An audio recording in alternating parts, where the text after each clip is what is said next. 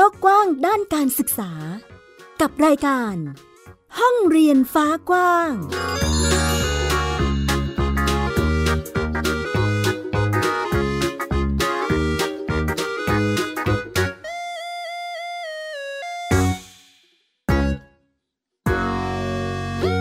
สวัสดีค่ะ ต้อนรับคุณผู้ฟังทุกท่านเข้าสู่รายการห้องเรียนฟ้ากว้างค่ะ อยู่กับแม่หญิงสกาวรัฐวงมั่นกิจการนะคะ พบกันที่ w w w t h a i p b s p o d c a s t c o m ค่ะ พูดคุยกันในประเด็นการจัดการศึกษา ที่มีความหลากหลายมากขึ้นในปัจจุบันนี้ค่ะ คุณผู้ฟัง มีการเรียนรู้นะคะ ก็จะมีการวัดและประเมินผล เพื่อที่จะได้สะท้อนถึงศักยภาพหรือว่าคุณภาพของผู้เรียนนี่แหละค่ะที่เราจัดการเรียนรู้กันมา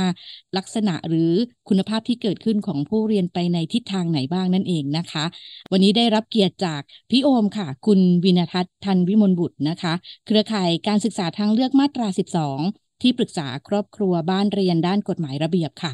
สวัสดีพี่โอมค่ะ ครับ สวัสดีครับ สวัสดีแม่หญิง สวัสดีเอ่อผู้ฟังทุกท่านด้วยนะครับค่ะในส่วนที่หญิงเกริ่นมาในช่วงต้นรายการค่ะพี่โอม ใช้ในลักษณะที่ ข้อปฏิบัติหรือระเบียบต่างๆ ที่บ้านเรียนอาจัดการศึกษาให้กับลูกแล้ว จะต้องมีการวัดและประเมินผลอยู่แล้วนะคะ เพื่อเห็นคุณภาพหรือทักษะที่เกิดขึ้นพัฒนาการที่เป็นไปของผู้เรียนค่ะ ทีนี้อยากทราบข้อมูลหรือว่าให้พี่อมช่วยแบ่งปันหน่อยค่ะ ในเรื่องของกฎระเบียบหรือข้อปฏิบัติทั้งหลายที่จะต้องไป อิงไปยึดกับอะไรยังไงในเรื่องของการวัดและประเมินผลของครอบครัวบ้านเรียนค่ะพี่โอม ครับได้ครับจุดหลักนะครับ ก่อนจะพูดไปถึงตัวคู่มือบ้านเรียนเนี่ยนะฮะหรือเอกสารลักษณะคู่มือที่ชื่อเรื่องว่าแนวทางการดำเนินงาน การจัดการศึกษาขั้นพื้นฐานโดยครอบครัวนะครับตัวเอกสารฉบับหลักเนี่ยมันจะมีตัวไฟล์ของหนังสือแนบท้ายประกาศกระทรวงสาธการนะครับ เรื่อง หลักเกณฑ์และวิธีการปรับใช้หลักสูตรการกลางการศึกษาขั้นพื้นฐานพุทธศักราช 2511 สำหรับกลุ่มเป้าหมายเฉพาะอ่านะครับ เพราะว่าากลุ่มเป้าหมายเฉพาะเนี่ยถูกเมนชั่นไว้ในตัวเล่มหลักสูตรการกลางอยู่แล้วนะครับ หน้า 24 นะครับ ซึ่งส่วนท้ายเนี่ยก็จะบอกว่าทั้งนี้ให้เป็นไปตามหลักเกณฑ์และวิธีการที่กระทรวงศึกษาธิการกำหนดนะครับ จึงได้ออก ประกาศฉบับนี้นะครับออกมาเมื่ออ25 กุมภาพันธ์ ปี 2555 นะครับ ซึ่งตัวเอกสารแนบท้ายเนี่ยนะฮะเราสำรวจได้ง่าย ๆนะครับ สมมุติว่าเป็นครอบครัวค้นหาเอกสารฉบับนี้ หรือว่าได้รับการแนะนำมาจากทางสำนักงานเขตพื้นที่การศึกษาก็ตามนะครับ เราสำรวจได้ง่าย ๆ ตั้งแต่ตัวสารบัญเลย แล้วก็จะเห็นหัวข้อทั้งหมดนะครับ ตั้งแต่ต้นจนจบของกระบวนงานนะครับ ซึ่งในบทที่สามนะครับ ตอนที่สามเนี่ยคือวิธีการปรับใช้หลักสูตรแกนกลาง 251 กับกลุ่มเป้าหมายเฉพาะเนี่ยทำอย่างไรนะครับ เราอ่านหัวข้อย่อยได้จากหน้าสารบัญเลยนะครับ แล้วก็วัดและประเมินผลการเรียนรู้เนี่ยก็จะอยู่ในบทที่ 4 หรือตอนที่ 4 นั่นเองนะครับ ดังนั้นแล้วนะครับจุดแรกอย่างที่ผมบอกคือเราดูในเล่มหลักเกณฑ์และวิธีการ แต่ว่า ณหน้างานณปัจจุบันเนี่ยก็จำเป็นที่จะต้องไปดูในคู่มือบ้านเรียนนะครับ เอกสารคู่มือบ้านเรียน หรืออ่าย้ำชื่อเอกสารอีกครั้งหนึ่งก็คือ แนวทางการดำเนินงาน การจัดการศึกษาขั้นพื้นฐานโดยครอบครัวนะครับ ซึ่งฉบับปัจจุบันเนี่ยเป็นฉบับปี 2562 นะครับ กระบวนงานเนี่ยถ้ามี ครอบครัวบ้านเรียนฟังอยู่ตอนนี้นะครับ หรือว่าทางสำนักงานเขตพื้นที่การศึกษาด้วยเนี่ยอาจจะฟังอยู่ด้วยเนี่ยก็ตามเนี่ยนะครับ แนวทางเนี่ยจะอยู่ในหน้า 41 ถึง 45 นะครับ 41 ถึง 45 โดยที่แบ่งครึ่งกันนะครับในคู่มือเนี่ยจะเล่าถึงฝ่ายสำนักงานเขตพื้นที่ก่อนว่าจะต้องทำอะไรบ้าง ซึ่งก็มี 8 ข้อนะครับ แล้วก็ถัดกันตั้งแต่ 43ถึง45เนี่ยก็จะเป็นฝ่ายครอบครัวว่าต้องเตรียมการอะไรบ้าง ซึ่งแต่ละข้อก็จะสอดคล้องกันทั้งสองฝ่ายนะครับ ยกตัวอย่างนะครับสิ่งที่เป็นเรื่องกรอบระยะเวลาตอนนี้นะครับ กรอบระยะเวลาตอนนี้นะครับ เช่นในข้อ4นะครับข้อ 4 นี่หน้า 43นะครับของฝ่ายสำนักงานนะครับ ที่ต้องทำก็คืออสำนักงานเนี่ยประสานมาที่ครอบครัวนะครับ เตรียมการเรื่องต่างๆนะครับ ซึ่งเป็นเรื่องของกำหนดระยะเวลาที่ครอบครัวหรือผู้เรียนเนี่ยจะพร้อมในการรับขอรับการประเมินนะครับ เมื่อสำนักงงานประสานมาแล้วเนี่ยครอบครัวก็คือลองพิจารณาดูว่าผู้เรียนของเรานะครับ แล้วก็ทางทางฝ่ายครอบครัวทั้งหมดเนี่ยพร้อมที่จะรับการประเมินเนี่ยในช่วงเวลาประมาณไหนนะครับ ลองบุ๊กวันที่ อ่าแล้วแจ้งกลับไปที่สำนักงงาน ซึ่งฝ่ายสำนักงงานก็จะประชุมกันหรือหารือกันนะครับ ดูว่าเออพอจะกำหนดเป็นวันที่ที่แน่นอนเนี่ยภายในกรอบระยะเวลาที่ครอบครัวให้มาเนี่ยเป็นวันที่เท่าไหร่ได้ แล้วก็แจ้งอันนี้กลับไปที่ครอบครัวอีกครั้งหนึ่งอ่าเมื่อตกลงกันได้ว่าวันที่จะเป็นเท่านั้นเท่านี้เนี่ยนะครับสำนักงงานเนี่ยประสานอีกอีกครั้งหนึ่งเรื่องกำหนดการที่แน่นอนนะครับ อันนี้ประสานกลับมา ล่วงหน้าอย่างน้อย 15 วันนะครับ วัน อันนี้ในคู่มือหน้า 42 เลยนะครับวิธีการหรือเครื่องมือในการวัดและประเมินผลเนี่ยมันมีความหลากหลายนะครับ มีความหลากหลาย ไม่ได้มีเฉพาะการทำแบบทดสอบนะครับ ไม่ได้มีเฉพาะการทำแบบทดสอบ เนื่องจากว่าเป็นกลุ่มเป้าหมายเฉพาะเนี่ยนะครับ เราสามารถเลือกและปรับใช้นะครับ อะไรอะไรที่เกี่ยวกับ หลักสูตรแกนกลาง 251 ได้แทบจะทุกประการนะครับ ดังนั้นแล้วนะครับ เครื่องมือหรือวิธีการที่จะใช้ในการวัดและประเมินผลเนี่ยเพื่อความยืดหยุ่นหลากหลาย และคัดเลือกเครื่องมือซึ่งสามารถเราเราเล็งเห็นว่าถ้าใช้แล้วจะสะท้อนนะครับ สิ่งที่มีจริงเป็นจริงเกิดขึ้นจริงในผู้เรียนเนี่ยนะครับ หรือออเทนติกเนี่ยนะครับ ก็ให้เลือกเครื่องมือตัวนั้น นะครับ เครื่องมือนี้สามารถดูแนวทางได้จากเอกสารประกอบหลักสูตรแกนกลางนะครับ เรื่องนะครับแนวปฏิบัติการวัดและประเมินผลการเรียนรู้ในหน้า 88 ถึง 93 ซึ่งจะมีอยู่ทั้งหมดเนี่ย 12 เครื่องมือด้วยกัน โดยที่สิ่งที่เราอาจจะได้ยินหรือได้คุ้นชินกันมาจากรูปแบบโรงเรียนเนี่ย เช่น การสอบที่เป็นลักษณะของข้อสอบ ก็จะเป็นเพียงเครื่องมือตัวที่ 8 จาก 12 เครื่องมือเนี่ยนะฮะเพราะฉะนั้นยังมีอีกเอ่อสิบเอ็ดเครื่องมือหรือวิธีการนะครับที่สามารถเลือกใช้ได้นะครับ ก็ถ้ามองว่าเครื่องมือนี้สามารถนำมาสะท้อนผู้เรียนเราได้กระจ่างที่สุดก็ใช้ แต่โดยควรจะนะครับ ผู้จัดการศึกษาควรจะได้ออกแบบตัวแบบทดสอบตัวนี้นะครับ ถ้ามองว่าไม่ตรงหรือว่าเอ่อน่าจะสะท้อนได้ไม่ชัดเจนเพียงพอ ก็ให้เลือกเครื่องมือตัวอื่นได้ครับ ก็จะเห็นตั้งแต่ช่วงต้นเลยที่พี่โอมพูดถึงเรื่องของการประสานติดต่อ เพื่อที่จะร่วมวางแผนการวัดและประเมินผล มีข้อสำคัญหรือจุดทำงานอะไรยังไงคะ ที่จำเป็นไหมคะที่บ้านจะต้องประสานกับสำนักงาน เรื่องของการวัดและประเมินผลต้องมีการคุยกันหรืออะไรยังไงพวกนี้ค่ะ เอ่อโดยทั่วไปแล้วภารกิจเรื่องวัดและประเมินผลเนี่ยจะกำหนดมาจากตัวกฎกระทรวงก่อนนะครับ กฎกระทรวงอของบ้านเรียนนี่จะชื่อว่ากฎกระทรวงว่าด้วยสิทธิในการจัดการศึกษาขั้นพื้นฐานโดยครอบครัว พุทธศักราช 2547 นะครับ ออกมาตั้งแต่ปี 47 นั่นเอง เขาจะมีการกำหนดว่าฝ่ายครอบครัวเนี่ยทำอะไรบ้างนะครับ แล้วก็ฝ่ายสำนักงงานเนี่ยทำอะไรบ้าง สำหรับการวัดผลและประเมินผลนะครับ ขั้นตอนการหารือกัน หรืออะไรลักษณะนี้นะครับ ถ้าเอาเฉพาะเรื่องวัดผลหรือประเมินผลเลยเนี่ยต้องประสานกัน เพราะว่า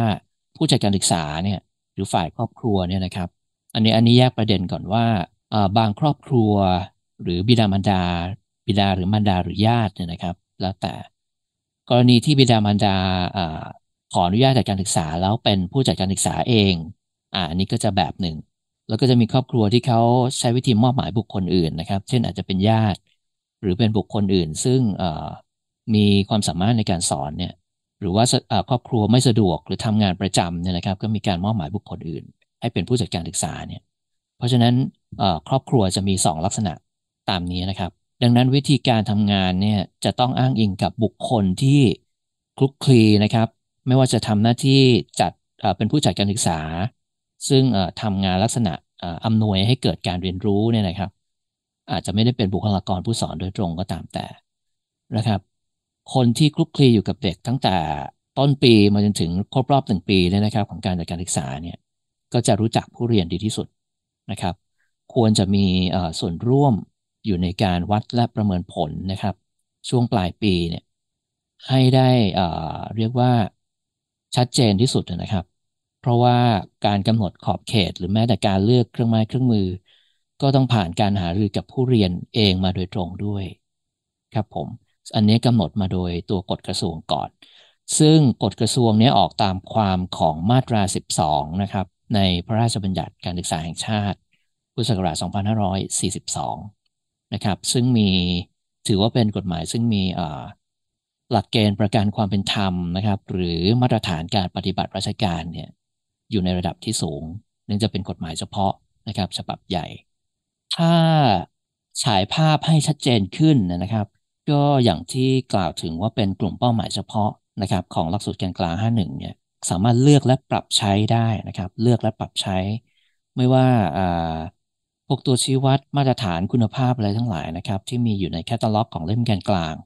เพราะฉะนั้นแล้วตัวเครื่องมือเองก็เช่นกันนะครับ เลือกและปรับใช้ได้ ดังนั้นนะฮะอ่าเครื่องมือทั้ง 12 ตัวเนี้ยนะครับ เครื่องมือและวิธีการเนี่ยก็มีความหลากหลายมาก แล้วก็ยืดหยุ่นมากนะครับ เปิดโอกาสให้กับผู้เรียนด้วยนะครับ ไม่ใช่แค่ว่าผู้สอนจะทำการวัดและประเมินผลไปฝ่ายเดียว เพราะนั้นผู้เรียนจะมีบทบาทมากกว่า เนื่องจากว่าใน 2551 เนี่ย เราจะเห็นว่ามีคำว่าการเรียนรู้เนี่ยถูกย้ำไว้เยอะนะครับ การเรียนรู้ เพราะฉะนั้นก็พูดถึงประสบการณ์ฝ่ายผู้เรียนนะครับ พูดถึงประสบการณ์ฝ่ายผู้เรียน ซึ่งก็เป็นอะไรที่เป็นเจตนารมณ์ของพระราชบัญญัติการศึกษาแห่งชาติ 2542 ด้วยครับผมอ่าเห็นภาพของความเหมือนคล้ายๆโรงเรียนค่ะพี่โอมคือคุณครูที่สอนอ่ามีสิทธิ์ออกข้อสอบหรือว่าทำสอบให้เด็กๆ ใช่ไหมคะในมุมของ โฮมสกูลก็คือคนที่เห็นกระบวนการเรียนรู้หรือเติบโตของผู้เรียนก็มีสิทธิ์ที่จะไปอยู่ในพื้นที่ของการประเมิน เพื่ออาจจะสะท้อนการพัฒนาการหรือการเติบโตของผู้เรียนได้ชัดที่สุด ใช่ครับใช่ครับ ค่ะ ก็ประมาณนี้นะคะในรูปแบบของการดำเนินการค่ะคุณผู้ฟัง ซึ่งเราสามารถที่จะเอาไปลองปรับใช้กับรูปแบบการประเมินของบ้านเราให้มีประสิทธิภาพเนาะแล้วก็ให้เหมาะกับตัวผู้เรียนให้มากที่สุดนั่นเอง ในมุมนี้ขอแตะไปถึงใบปอพอนิดนึงค่ะพี่โอมเพราะว่าได้ครับได้ใบปอพอสำหรับกลุ่มเป้าหมายเฉพาะครับกล่าวถึงตัวใบปอพอก่อนนะครับ เดี๋ยวผมจะขยายความเรื่องแปดสาระอีกครั้งหนึ่ง นะครับใบปพเนี่ยนะครับอ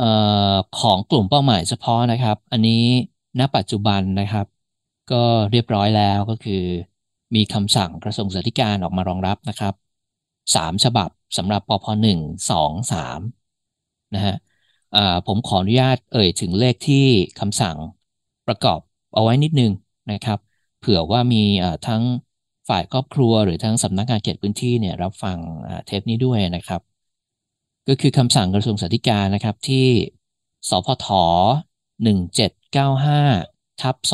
2558นะครับ1795ทับ2558 อันนี้ปพ1นะครับ แล้วก็เลขเรียงกัน 1796ทับ2558 อันนี้ปพ2นะครับ แล้วก็ 1797 ทับสองห้าห้าแปดอันนี้สำหรับปพสามนะครับ ซึ่งปพหนึ่งเนี่ยวิธีเรียกคือเรียกปพหนึ่งนะครับแล้วก็เราจะมีสร้อยสร้อยเอาไว้ต่อท้ายว่าสำหรับกลุ่มเป้าหมายเฉพาะ ซึ่งตัวแบบเนี่ยมันจะเป็นลักษณะมีตัวตัวอักษรเขียนว่าทับชอชิงนะครับชอชิง ซึ่งก็คือกลุ่มเป้าหมายเฉพาะนั่นเอง ซึ่งเป็นปพที่ มีศักดิ์และสิทธิ์เหมือนกับปอพที่ใช้กันตามโรงเรียน หรือโดยโรงเรียนใช้โดยปกตินะครับ อันนี้เป็นเอกสารควบคุมนะครับ ต้องอจัดซื้อโดยสำนักงานเขตพื้นที่การศึกษา อันนี้เขียนไว้ในตัวคำสั่งตัว 1795ทับ258 ชัดเจนอยู่แล้วนะครับ โดยที่นะครับโดยที่ลักษณะการกรอกเนี่ยนะฮะตัวปอพเนี่ยนะครับ รวมทั้งปพหนึ่งปกติด้วยนะครับ ของกลุ่มเป้าหมายสามัญของหลักสูตรกลางเนี่ยเขาก็มีวิธีการกรอกเนี่ยสองแบบด้วยกัน เพราะว่าตัวตัวแบบเนี่ยมันจะมีอยู่สองลักษณะนะครับ แบบแรกเนี่ยเป็นแบบพิมพ์นะครับพิมพ์สำเร็จนะฮะซึ่งตีพิมพ์มาแล้วเนี่ยนะครับจะมีช่องมีตารางอะไรให้เสร็จนะครับ ส่วนแบบที่สองเนี่ยนะฮะ แบบแรกจะเรียกว่าแบบพิมพ์ปกตินะครับ เอกสารที่พิมพ์มาแล้วเป็นแบบพิมพ์ปกติ แบบที่สองเนี่ยสำหรับใช้กับคอมพิวเตอร์นะครับ เป็นลักษณะอ่าเป็นไฟล์คอมพิวเตอร์นั่นเองนะครับ อันนี้ก็สำนักงานเขตพื้นที่ก็ทำการจัดซื้อไปนะครับ ตามคำสั่งนี้นะครับ เป็นแบบพิมพ์ที่ใช้ในคอมพิวเตอร์นะครับถ้าโดยที่เขาบรรยายไว้ในคำสั่งกระทรวงศึกษาธิการเนี่ย อันนี้ ท่าที่ผมเคยทวนกับใบบพปกติเนี่ยเขาบรรยายไว้แบบเดียวกันนะครับ ก็คือมีลักษณะเป็นกระดาษว่างนะครับ พิมพ์ไว้เฉพาะชื่อเอกสารของแต่ละระดับชั้น และมีหมายเลขควบคุมเอกสารเท่านั้นนะครับ สถานศึกษาเนี่ยนะฮะหรือผู้จัดการศึกษาเนี่ยครับ เลือกใช้ให้เหมาะสมกับวิธีจัดทำเอกสารของตน แต่ว่าในแง่นี้ก็คือให้บุคลากรของทางสำนักงงานเก็บพื้นที่เนี่ยเป็นฝ่ายช่วยออกแบบนะครับ แล้วก็อาจจะตีเส้นตีช่องใส่หัวข้ออะไรเนี่ยนะครับ ก็อาจจะปรับแบบมาจากปอพอแบบพิมพ์ปกติก็ได้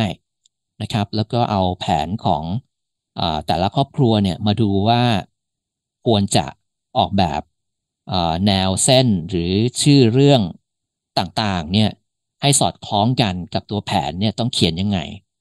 ก็อาจจะลองร่างๆในกระดาษข้างนอกดู แล้วก็มาทำแบบในคอมพิวเตอร์นะครับ ซึ่งมันยืดหยุ่น นะครับ แล้วก็ส่วนต่อมานะครับที่แม่หญิงถามเมื่อสักครู่นะฮะจะเกี่ยวกับตัวหลักสูตรไปด้วยเนี่ยนะครับ เพราะว่าตัวหลักสูตรกับใบปพเนี่ยมันมันมาด้วยกันนะครับ เราทำด้วยกันเป็นต้นทางปลายทาง แนวทางการทำการบริหารจัดการหลักสูตรเนี่ยนะครับเนี่ยอันนี้เรากลับไปดูขยายความได้จากตัวเล่มหลักเกณฑ์และวิธีการปรับใช้หลักสูตรกลางนะครับ ได้ ในบทที่ 3 เลย บทที่ 3 หรือตอนที่ 3 นะครับ ซึ่งหน้า 18 เนี่ยหน้า 18 จะมีหัวข้อสาระการเรียนรู้ สาระการเรียนรู้เนี่ยใน 251 เนี่ยนะครับจะมีเอกสารเรื่องนิยามศัพท์นะครับศัพท์และนิยามที่ใช้ในหลักสูตรแกนกลาง 251 นะครับสาระการเรียนรู้เนี่ยคือ topic content นะครับ topic slash content นะครับ ซึ่งสาระการเรียนรู้เนี่ยนะฮะในแกนกลาง 51 เนี่ย เขาจะจัดเป็นลักษณะ อันนี้ในแคตตาล็อกนะครับ ใน guideline และแคตตาล็อกตัวเล่มแกนกลางเลยเนี่ย8ศาสตร์ด้วยกัน 8 ศาสตร์ซึ่งถูกเรียกเป็นกลุ่มสาระการเรียนรู้ หรือ learning areas นะครับ learning areas area หรือ domain เนี่ยนะครับ8ศาสตร์นะครับ ใช้คำว่ากลุ่ม เพราะว่าในแต่ละกลุ่มเนี่ยเขาจะมีสาระย่อยๆๆนะครับ ทุกกลุ่มรวมกันเนี่ยเมื่อผ่านแกนกลางฉบับปรับปรุง 2560เนี่ยถ้าผมจำเลขไม่ผิด ก็คือรวมกันแล้วทุกสาระของทุกกลุ่ม ทั้งหมดมี 38 สาระ ในใน 8 กลุ่มสาระ แล้วก็วิธีการพูดเท่านั้นเนี่ยเป็น 8 สาระเนี่ยมันจะไปตรงกับหลักสูตรการศึกษาขั้นพื้นฐาน 2,544 นะครับ โดยทั่วไปนะตอนนี้ไม่ได้ใช้เราใช้ 51 มาตั้งแต่ปี 51 โรงเรียนซึ่งเคยใช้ 2544 ก็อยู่ในระยะของการเปลี่ยนผ่าน ก็น่าจะพ้นกันมานานแล้วนะครับ เพราะฉะนั้นนะครับ การจัดแบบ 8 กลุ่มสาระการเรียนรู้จริง ๆ แล้วคืออะไร โดยทั่วไปคือการจัดสอนแยกเป็นลักษณะรายวิชา นั่นเอง ก็คือทำใบพอพอแยกเป็นรายวิชาอันนี้แบบหนึ่ง หรือทำหลักสูตรนะครับ แยกเป็นรายวิชา อันนี้เป็นลักษณะหนึ่ง เราอาจจะนึกถึงประสบการณ์ เช่นที่เห็นกัน หรือพ่อพ่อแม่แม่เคยได้รับมา สมัยที่เป็นนักเรียนในรูปแบบโรงเรียนเนี่ยนะครับ รายวิชาลักษณะแบบนั้น รายวิชาซึ่งโรงเรียนเขาทำหลักสูตรสถานศึกษานะครับ แล้วก็คิดค้นหรือพัฒนาสังเคราะห์ออกมาจากกลุ่มสาระการเรียนรู้ต่างๆ อีกครั้งหนึ่งนะครับ ซึ่งอันนี้เนี่ยแนวทางในการหรือจะเลือกและปรับใช้หรือทำความเข้าใจเพื่อใช้ในการออกแบบรายวิชาเนี่ยสามารถดูได้ในเอกสารประกอบหลักสูตรแกนกลางเรื่อง แนวทางการบริหารจัดการหลักสูตร เขาจะมีตัวอย่างนะครับ เช่นว่าหนึ่งกลุ่มสาระการเรียนรู้เนี่ยบางกรอบซึ่งเขาวาดเป็นโมเดลเอาไว้เนี่ยก็เขียนออกแบบมาเป็นสามรายวิชาก็มี อันนี้ไปไปลองเทียบเคียงดูได้ว่าโอเค ถ้าเราจะจัดในลักษณะแยกเป็นรายวิชา ตามกลุ่มสาระการเรียนรู้ทั้ง8เนี่ยเรามองว่าบ้านเรานะครับ จุดเน้นความถนัดหรือความเชี่ยวชาญเนี่ยคืออะไรนะครับ ครอบครัวเรา แล้วก็ลองมาเขียนเป็นรายวิชาดูก็ได้นะครับ หรือนะครับหรือนะครับการจัดสาระการเรียนรู้ไปในรูปแบบหลอมรวมบูรณาการเป็นกลุ่มประสบการณ์ต่างๆ หรือ uh, learning experience นะครับ learning experiences นะครับกลุ่มประสบการณ์ ก็คนละลักษณะกับ uh, learning areas ถ้าพูดถึงคุณลักษณะโดยทั่วไปเนี่ยก็คือ experiential based นะครับ learning เนี่ยก็อยู่ในกลุ่มของ active learning หรือการเรียนรู้เชิงรุกนะครับการเรียนรู้เชิงรุกซึ่ง เป็นบริบทของการที่นำพาผู้เรียนให้ค้นพบความรู้สังเคราะห์นะครับ สร้างองค์ความรู้หรือจัดการองค์ความรู้นะครับ เป็นลักษณะประสบการณ์เหมือนความรู้มือหนึ่งนะครับ ก็จะคนละลักคนละลักษณะกับการเรียนตามแปดศาสตร์ ซึ่งพัฒนามาคงที่แล้วอ่าอย่างนั้น เพราะฉะนั้นมันมีความความแตกต่างค่อนข้างชัดเจนเกี่ยวกับวิธีการรู้ครับผม ฝากถึงรูปแบบ ความสำคัญจริง ๆ ของการศึกษาค่ะ ว่าเราทำหรือดำเนินการการศึกษาหรือความรู้ทั้งหลายเพื่ออะไร จุดสำคัญนะครับของการทำบ้านเรียนนะครับถ้าพูดถึงว่าอยากฝากอะไรกับฝ่ายครอบครัวนะครับที่ซึ่งจัดการศึกษาเนี่ยบ้านเรียนเนี่ยนะครับเป็นโอกาสที่เรียกว่าสำคัญนะครับ โอกาสที่สำคัญแล้วก็ไม่ว่าจะ อยู่ที่ไหนกัน หรือว่ามีความพร้อมความไม่พร้อมในอะไรก็ตามแต่นะครับ เป็นโอกาสที่สำคัญ ในการที่จะได้ออกแบบนะครับ แผนการจัดการศึกษานะครับ โดยคำนึงถึงธรรมชาติของผู้เรียนโดยตรงนะครับ เพราะฉะนั้นจุดสำคัญของการทำบ้านเรียนเนี่ยก็คือตัวผู้เรียนนะครับ ตัวผู้เรียนซึ่งเป็นบุคคลที่1นนะครับประสบการณ์บุคคลที่ 1 ใน ประสบการณ์การเรียนรู้ต่างๆนะครับ เอาตรงนั้นมาขยายให้เป็นหลักสูตรนะครับ ขยายให้เป็นหลักสูตร แล้วก็เรามองถึงเรื่องศักยภาพ อันนี้พูดในแง่ของการจัดการศึกษาเลยเนี่ยนะครับ เรามองที่คำว่าศักยภาพ ศักยภาพหรือ potential เนี่ยหมายถึงว่าคุณลักษณะเด่นนะครับของเด็กเราเนี่ยนะครับ ที่นะครับคุณลักษณะเด่นที่ถ้าได้นำมา นะครับ จัดเป็นหลักสูตร จัดให้มีการศึกษาอบรมเพิ่มเติมพัฒนาขึ้นเนี่ยก็จะสามารถเจริญไปข้างหน้า หรือพัฒนามากขึ้นได้อีกนะครับ ก็คือเรามองหาสิ่งนี้นะครับ เรียกว่าศักยภาพ หรืออาจจะเรียกในคำบ้านๆหน่อย ก็คำว่าแววอะไรอย่างเงี้ยนะครับ เรามองหาแววแต่ละแต่ละอย่างแต่ละอย่างนะครับ ในตัวเด็กเรานะครับ แววที่ถ้าได้เอามาจัดก็จะพัฒนาขึ้นได้อีก อันนี้เป็นหลักใหญ่ใจความของการจัดการศึกษานะครับ แต่สิ่งที่ผมก็อยากจะฝากไว้ด้วยเนี่ยนะครับ คือเรามองในในในด้านของการพัฒนา intelligence นะครับ ไม่ว่าจะเป็นคำนี้โดด ๆ หรือว่าเราพูดถึงแนวคิด multiple intelligence หรือทฤษฎีพหูปัญญาก็ตามนะครับ ส่วนที่เป็นเป็นข้อ ข้อสังเกตหรือเป็นปรากฏการณ์อยู่ในหลาย ๆ สังคมหลาย ๆ ประเทศตอนนี้นะครับหรือบ้านเราเนี่ย ผมขอยกตรงนี้ก่อนว่า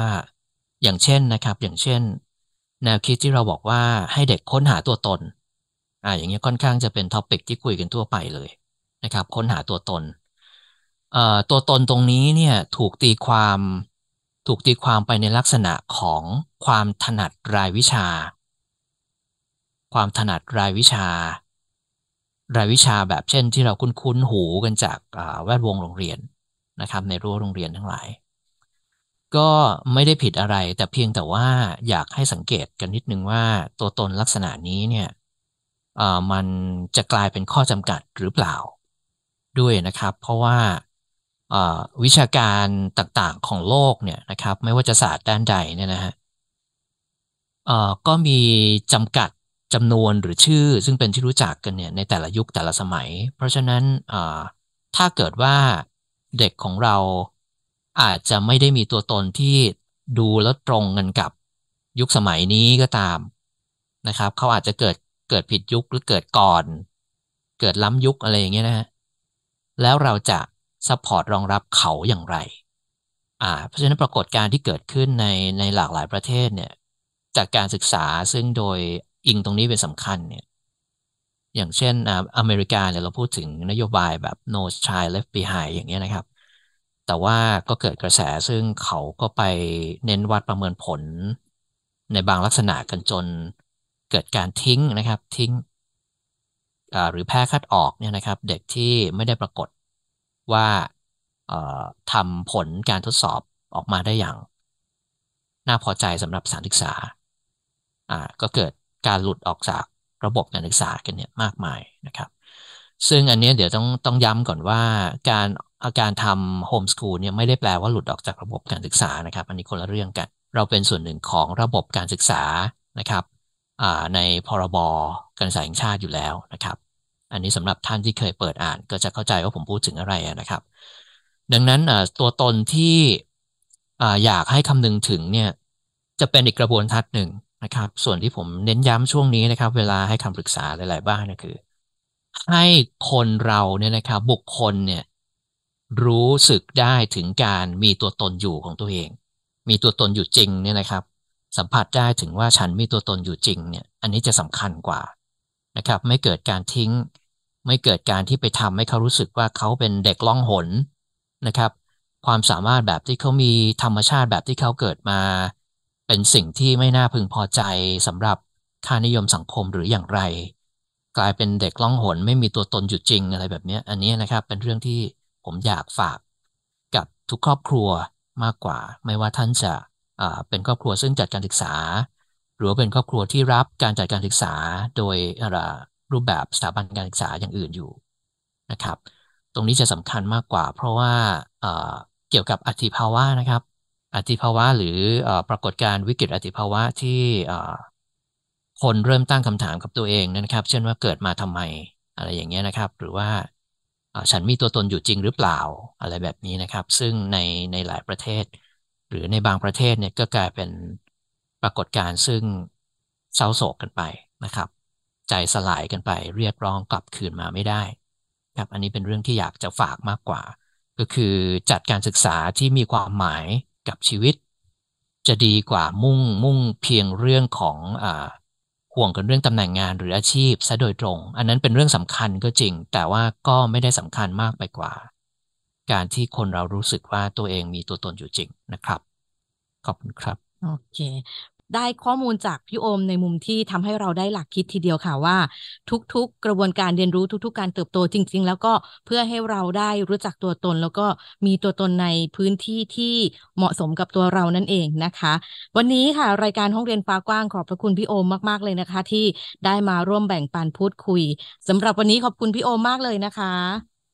ครับผมยินดีมากครับหวังว่าจะมีประโยชน์สำหรับบ้านใหม่ ๆ ที่กำลังศึกษาเรื่องนี้ด้วยนะครับ ขอบคุณมาก ๆ ครับ ขอบคุณแม่หญิงด้วยครับค่ะ และนี่คือทั้งหมดของรายการห้องเรียนฟ้ากว้างที่นำมาฝากกันในวันนี้นะคะ กลับมาพบกับแม่หญิง สกาวรัฐวงมั่นกิจการ ในรายการห้องเรียนฟ้ากว้างได้ใหม่อีกครั้งที่ www.thaipbspodcast.com นะคะสำหรับวันนี้ลาไปแล้วค่ะ ห้องเรียนฟ้ากว้างการศึกษาที่มีทางเลือกเสมอค่ะ สวัสดีค่ะ ติดตามรายการได้ทางเว็บไซต์และแอปพลิเคชันของไทย PBS Podcast Spotify SoundCloud Google Podcast Apple Podcast และ YouTube Channel ของไทย PBS Podcast Thai PBS Podcast We the World We the Voice